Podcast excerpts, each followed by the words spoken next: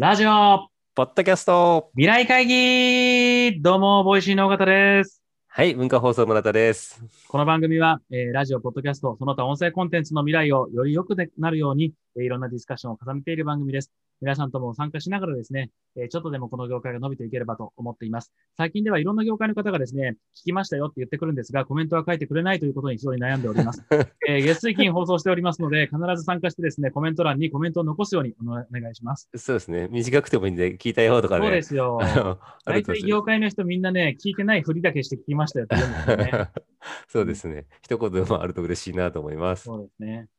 まあでも音声、えー業界も本当にいろんな話題が響くことがかないんですけども、うんまたまた新しいプラットフォームというか、うんあサービスが出まして、うん音声版サブスクリプションサービスということで、NUMA、NUMA って書いて、NUMA っていうのが4月からスタートしましたね。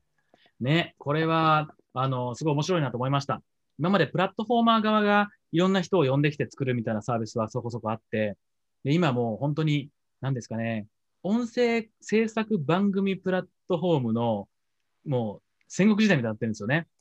たくさんありますよね。はいそうですね。まあ、ボイシーはそこにはあんまりいないんですけど、あの、これね、えっ、と、アーティストスポークンとか、ボックスとか、商社がやってくるとか、はいはいはいオーディみたいなの、ラジオ局がやってくるとか、はいまあ、みんないろんなプラットフォームを作ってくる中で、とにかく、特に今回はアミューズって芸能事務所が、えー音声配信サービス作ってきたと。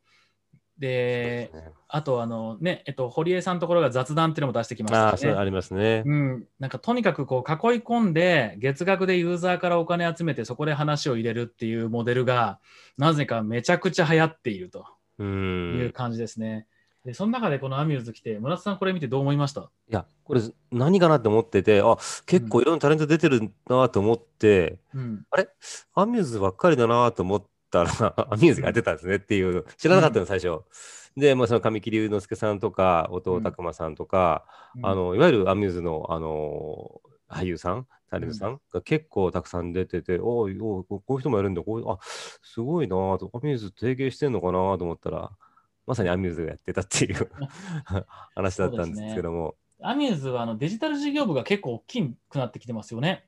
はいだからはい。その事業部のプロダクトなんだと思いますけどそのまあタレントかけるデジタル活動っていうところを多分力入れてるんでしょうね。あの、タレント自体を使うっていうのもあるんですけども、こんなコンテンツ、ヌーマンのコンテンツの中で、あの、ブッダのように私は死んだっていう、桑田佳祐さんが作詞作曲した曲があって、その歌詞の世界観をドラマ化したっていううんうんのもあるんですね。だからその自社のおコンテンツとか派生するコンテンツを最大限に活用して、アミューズの持ってるものを、まあ、タレントだけじゃなくて、まあ、桑田さんみたいなものとか、で、そのおヌーマの自分の中で、プラットフォームの中にどんどん人を呼び込むっていうのは、やっぱアミューズだからこそできるっていうのはあるなぁと思いましたね。結構コストかけてやってますね。いや、やってますよ、本当に。まあでも、最大のポイントはやっぱりそのアミューズみたいな会社が、うんおっしゃ、音声でやったろうっていう、ってやってくるっていうところは、この音声業界全体の中では、うんいいことだと思うんですよね。ああ、それはそうですね。いや、本当にそうだと思います。うん。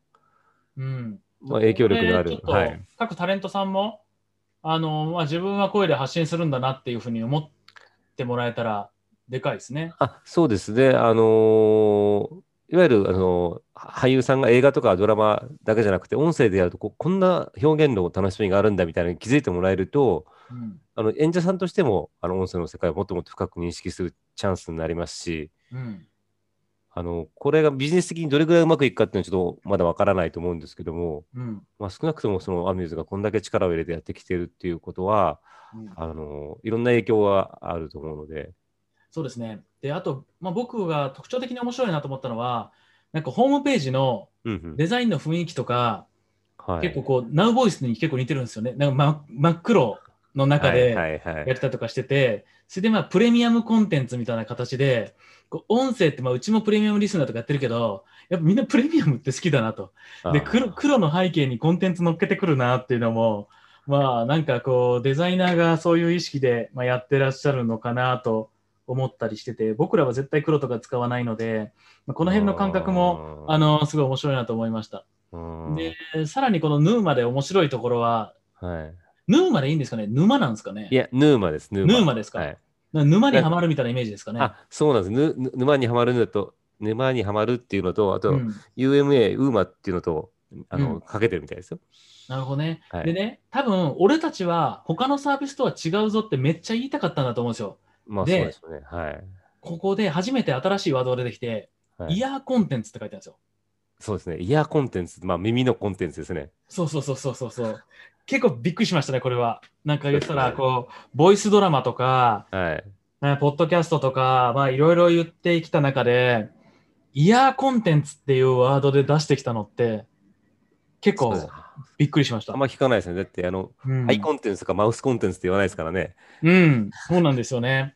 だからまあ耳を取ると、うん、う、うんん。なるほど。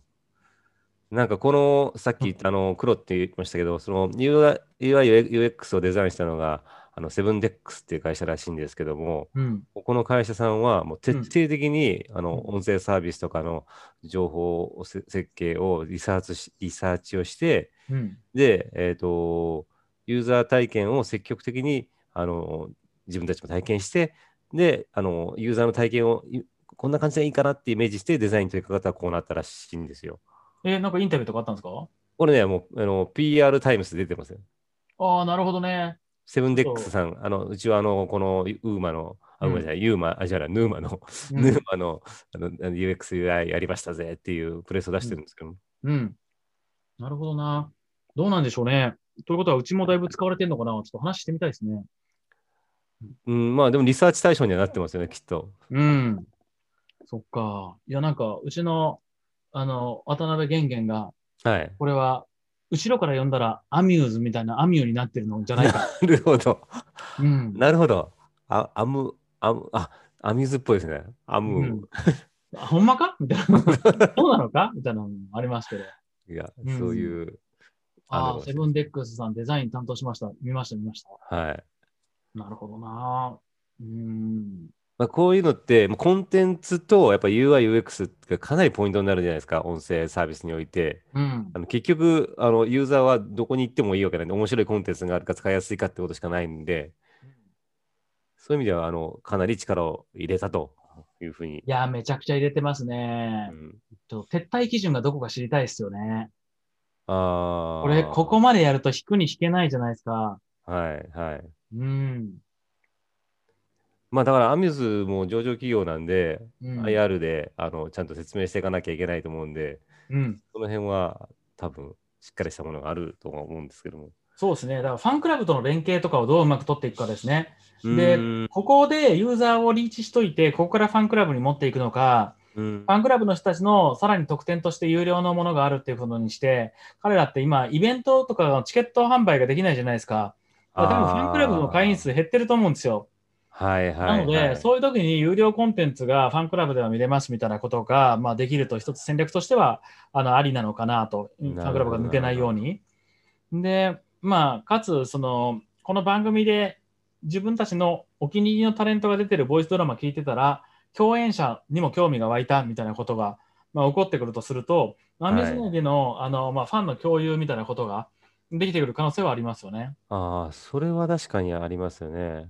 うん、あの、アミューズの、あのーアミューズ ID みたいなのとなんか連携してるみたいな話も聞いたんですけども、うーん自社の、さっき、あの、ワンさんが言ったような、あの、ファンクラブとか、うん自社のアーティストの、おファンといかに近づけていくかっていうの戦略もありえますよね。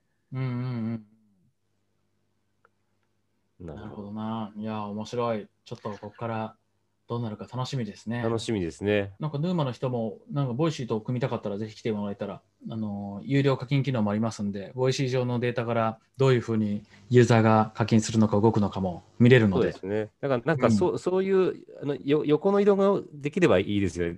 あのつまり、一個一個プラットフォームを選んでいくっていうのももちろんありますけど、うん。あのボイシー聞いてたら自然にこう、ヌーマに行ったり、ヌーマからボイシーに行くとかみたいな。うん。あのもちろん、あプラットフォームだったらそんなことは許されないのかもしれないですけども、ユーザーの視点から言うと、うん。そういうのはあってもいいかなと思いますけどね。うん。そうなんですよね。ちょっとじゃあこのヌーマも、はいえー注目ということで、今後どんどんどんなアミューズタレントが参加してくるのか、どんなコンテンツが生まれてくるのか、これが音声業界どんなプラスになっていくのかっていうのをぜひ注目していければと思います。はい。ぜひ。はい。